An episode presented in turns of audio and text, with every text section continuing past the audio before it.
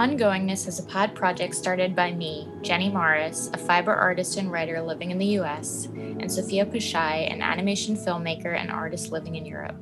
The podcast is made with the intention of documenting transparent interviews with artists and creative entrepreneurs around the world. These talks are meant to lend an unfiltered lens into the underbelly of process and work. We're so excited to have you join us. Hi, everyone. Welcome to episode eight of Ongoingness. Today we have Mick Junco, who is a painter, illustrator, and animator based in Brooklyn, New York. His work merges the mundane and the strange in a combination of still life, landscape, and portraiture. It is often as playful as it is quietly provocative. Hey, Mick, welcome to the pod. Hey, how's everyone? We're good. We're happy to be here. Very happy to be talking to you. I'm nervous. Oh, don't be. Just imagine that we're sitting with a glass of wine and having a chill conversation. Exactly. I should have had one before this. You can have one after if you need it. Well, let's get right in. We're curious what got you started painting and what caused you to take it seriously enough to pursue it.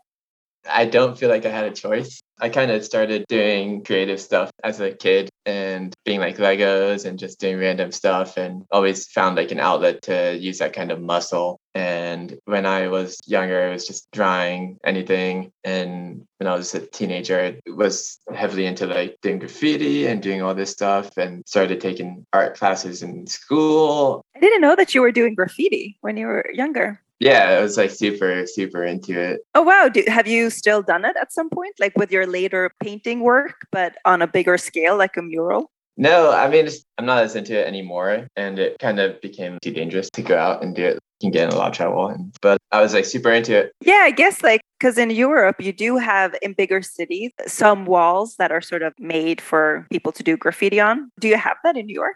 There's some I don't really know like about like how they would go about getting doing like a legal wall other than like getting a commission or something. But it was kind of just more of a medium like to use that creativity. And I started doing like drawings and paintings and would do like portraitures and incorporating that. And eventually just was doing like portraits and stuff like that. And I had a teacher who like was really helpful and saw that I was really into it. And she pushed me and saw the, the talent, I guess, and put me on like a double, triple like curriculum curriculum. I was like kind of late bloomer, they said. And so I was like behind in the classes I should have been, where I should have been like in the higher classes. And she pushed me to get into those classes that I didn't have, like the previous classes that I should have taken beforehand. It's funny because we've interviewed other people who have had teachers that were those guiding mentors that helped them sort of actually realize how talented they were. So it's fun to hear that you had one of those as well. Yeah, it often comes back to the teachers. It's it's not surprising, but it is interesting. Especially that initial getting off the safe zone. Yes. So like I couldn't really focus in any other class and I would be just doodling and drawing and those teachers would get like mad and I'd get in trouble. But it was like out of my control. Like I wouldn't even be thinking about it and my hand would just be on its own. And they would go to like my parents and be like, he can't focus. And then my art teacher would be like, do you see how much he can focus on this? And yeah, like I couldn't spend like an hour reading a book, but I could spend five hours drawing and painting. I guess you were forced into it. yeah. That's really interesting. Kind of like not feeling like you don't have this choice to kind of pursue this thing that doesn't feel like work when everything else feels really challenging. And I'm curious if there was a moment for you where after that teacher sort of gave you the support, was that in high school? Yeah. Okay. So I happen to know you went to college for it. And what gave you the confidence to say, okay, this is something I probably want to pursue as a creative, like not just a creative path, but as a career path? Once again, it didn't feel like a conscious choice. It was just the path that I had to keep going because I was doing this and my grades were bad. I, I like couldn't really get into another school. Even like most of the art schools didn't take me because my grades were so bad. And then they looked at my portfolio and they were like, I got into like multiple schools. And then they saw my grades and they're like, you still now you can't come. So that was kind of a weird thing. But then I had one school being like, yes, come. So uh, I had like one friend who was like an amazing painter we would just like stay up all night painting. He ended up going to Pratt and he was like, you should apply. And I didn't know what Pratt was. I, I didn't even really know about art schools. And I just kind of had to follow that. the career path came secondary. It was just like, this is what I like. This is what I'm good at. As long as I can do this, I'll be happy. Like, I don't need to get money. I don't need to be rich. I'm happy, like, being a janitor as long as I can, like, make enough money to, like, be okay and paint at night and paint on the weekends. So like after school, I was just working service jobs and walking dogs and doing anything I could just to get by and just do the painting. Eventually that became like too hard. I wanted to find something that I could use like that creative muscle and focus it on. I guess that sort of segues into a question that I have, especially because I'm also in animation. Because you later on, or pretty recently, switched to exploring the digital world more. Tell us a little bit about that switch and what made you go for motion when you've been working with a static image.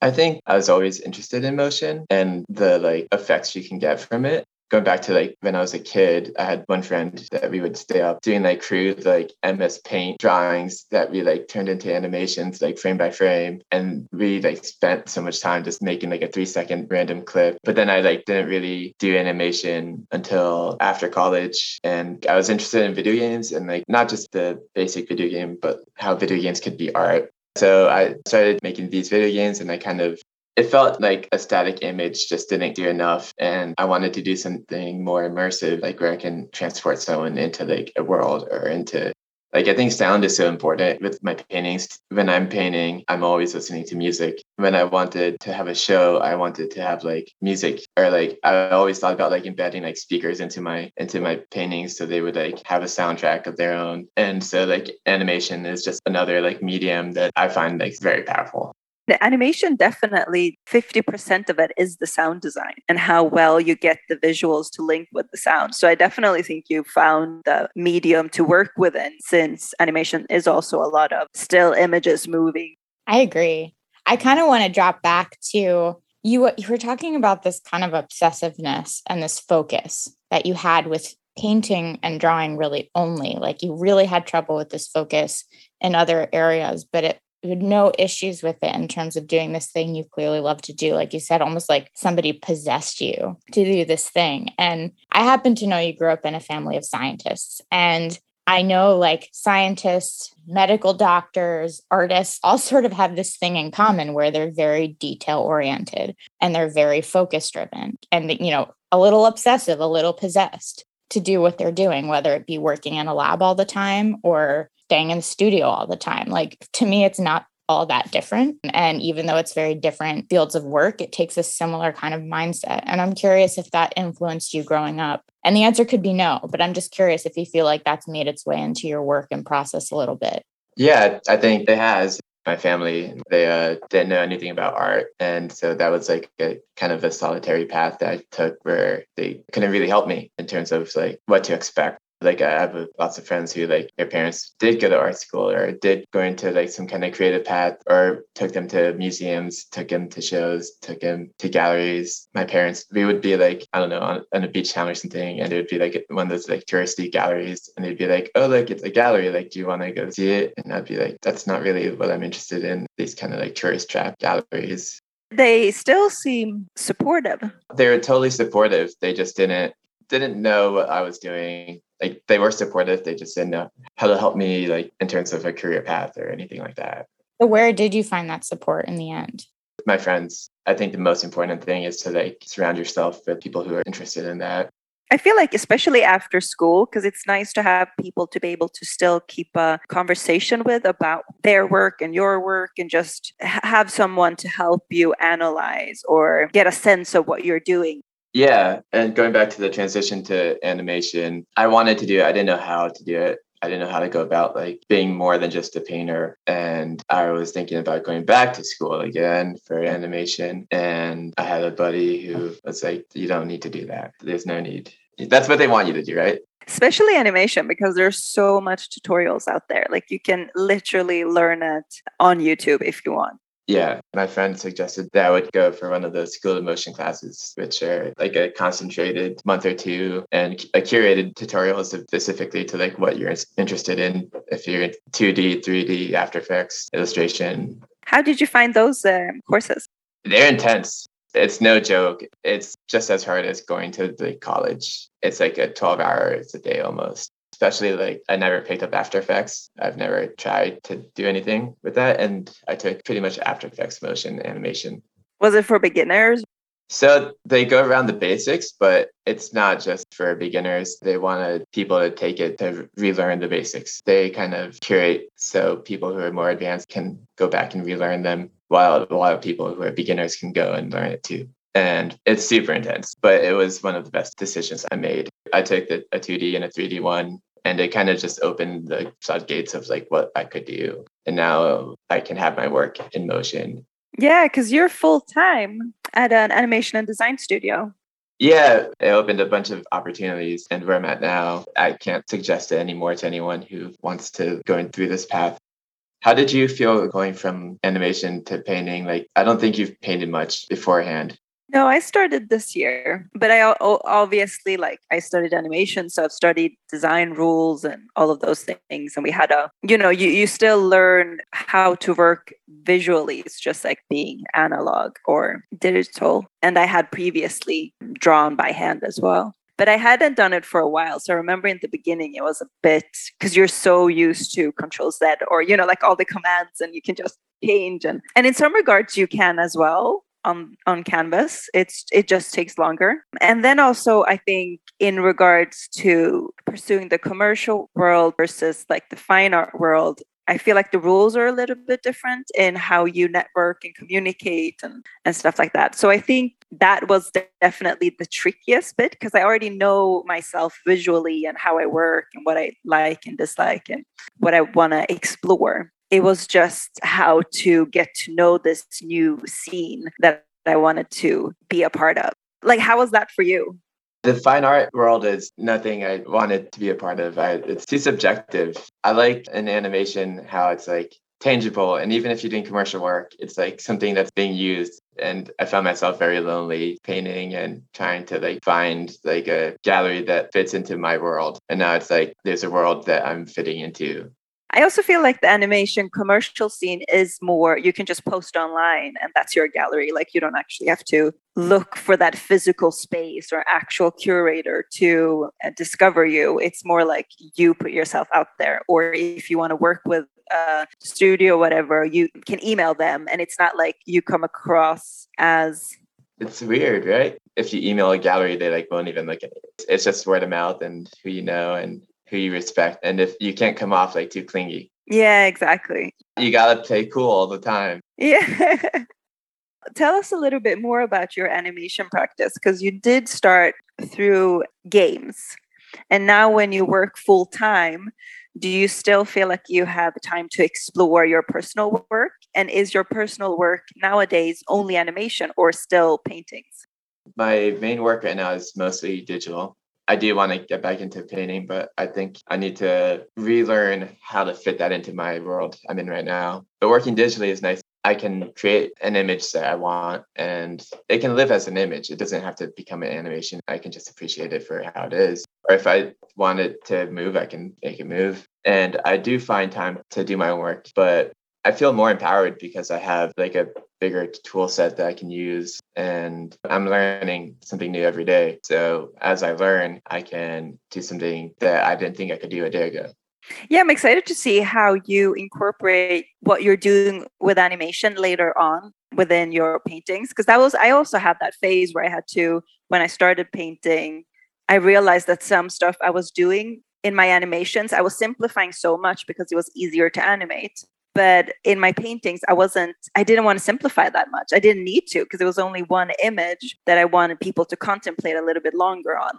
So realizing these things that the viewer has hopefully is sitting with the painting longer than a single frame within an animation because it just flies by. And yeah just viewing them differently and realizing how i view each practice yeah, it's a different approach, definitely. And I think that's maybe a difficulty I have too, is, is that I came from this world that I'm, I'm not limiting myself to what I can do or what I can draw. And now I have a painting, a drawing, and I want that to be animated. And now I'm de- have to deconstruct that drawing or that painting and be like, it can move like this. But you know, if you want like something to turn around, that's going to be a bunch of frames that you have to draw. And that's maybe something you didn't, you didn't think about as you're drawing it. Or like you know much more difficult and so the way i work was such like dream logic where it's, it's just like free association I draw something, it, I think it reminds me of this, and then I draw this. And that's also kind of how I got into animation. Like, I'll animate this, and then I'm like, oh, it'd be interesting if this could happen.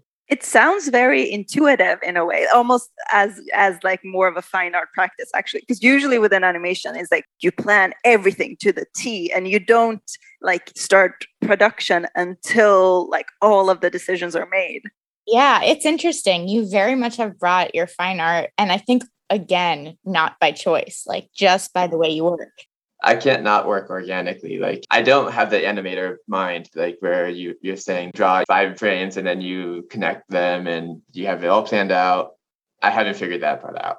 I mean, it took it took some time for me too to figure that out. It, it comes by just practice and doing it a lot.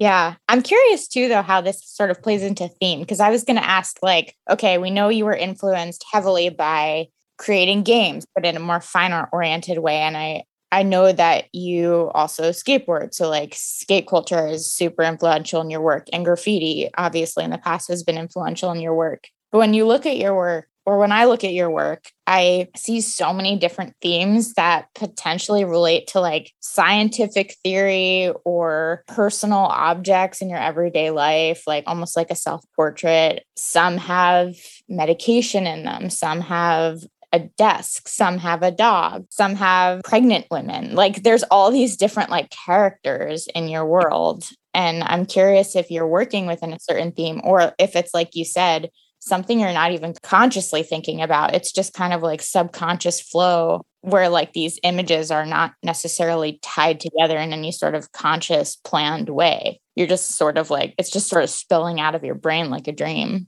Yeah, that's exactly what it is. It's me interpreting. I mean, I, I don't go into drawing or painting or animation knowing what I'm going to do. I grab a pencil, paintbrush, Wacom tablet, and just start drawing. And it's whatever it becomes. And I always like found it kind of amazing just how you can like take a pencil and just a couple lines and it becomes a bird. And then if you keep adding the lines, like it becomes like a photo real bird. And like all the steps in between, like how like something comes from nothing and then what else could it be? That exploration is what keeps me going. Have you guys read Charlie and the Purple Crayon? No, I don't know what that is.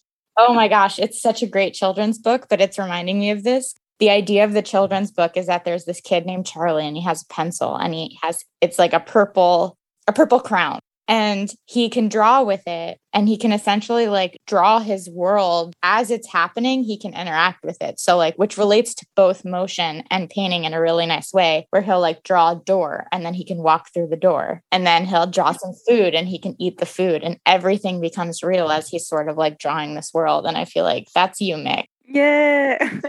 Like that spongebob episode he draws the spongebob and the SpongeBob becomes real. All right. So, last question we ask every interviewer, a more generic question, but a fun one. What did you want to be when you were a kid? And thinking of yourself in the future, what do you want to be now?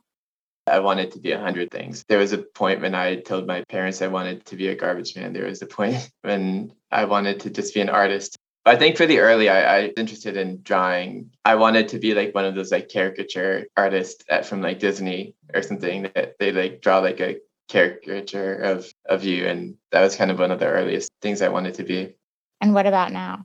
I think i, I want to do what i'm doing. I just want more freedom. I want to be able to animate and paint and draw and do it on my terms. That's the freelance life. But you're still not though. It's a it's a freelance dream. I don't know if it's reality. I'm still trying to figure that. I think you get a little bit more freedom being freelance you get more freedom over your time, but you still need to take on work, commercial work where you might not have that creativity, but then you can always plan time so you get that full autonomy in your work later. You might be right. And Mick just started working full time this year, right? Yeah, no, but he needs that. You need experience just being full time for a few years, and then it's way easier to go freelance after that. Totally. You build up your network and your structure, and you, like you were talking about, you start to learn to think in a more structured way, which is you need when you're freelancing, especially. It's funny you said garbage man because somebody else that we interviewed said garbage man, said trash man, the guy that jumps on the back of the truck. Yeah, that was nasty. Yeah, Nasreen. So two people now have said garbage man. I don't know what it's about, but I think it's the freedom. Like they look so free because they just like hop on the back of the truck with their hair in the wind. You know, kids aren't thinking about like how smelly it might be or like what kind of like stuff is like going back on them as they drive. like you watch them. And as a kid, I'm sure it just looks very adventurous or something. I think I was just kind of antagonistic and people expect you to be like, I wanted to be a doctor. And I'm like, no, I don't want to do any of that. Whatever you push me to do, I'm going to do the opposite. And maybe the being a garbage man is the opposite. It's funny too, because you said like you didn't care when you were thinking about your career path. Like you didn't care if you were a janitor as long as you could paint at night, or you were dog walking as long as you could paint at night, which is a very beautiful idea. But it's interesting that like you did make your way to a full blown career in animation and it's integrated itself into your creative work and not only integrated itself but like really transformed the way you think about it and your process and it's kind of become one which is really awesome. Yeah and I, I think that's not just about getting paid to do what you want but i think feeling validation and I didn't receive much validation while I was trying to pursue just painting, and it was too solitary. And feeling validated in the way that I'm part of a group or part of something, and I'm not just posting on Instagram hoping to get likes, and that's a whole pit that you can fall into. Yeah, that's for sure. That also comes up at some point subtly in every episode, and then Sophia's like, "Oh, we don't want to talk about this." Thank you so much for hopping on, Mick. We'd love to talk to you. Keep in touch. It was a pleasure. Thank you. Thank you, guys.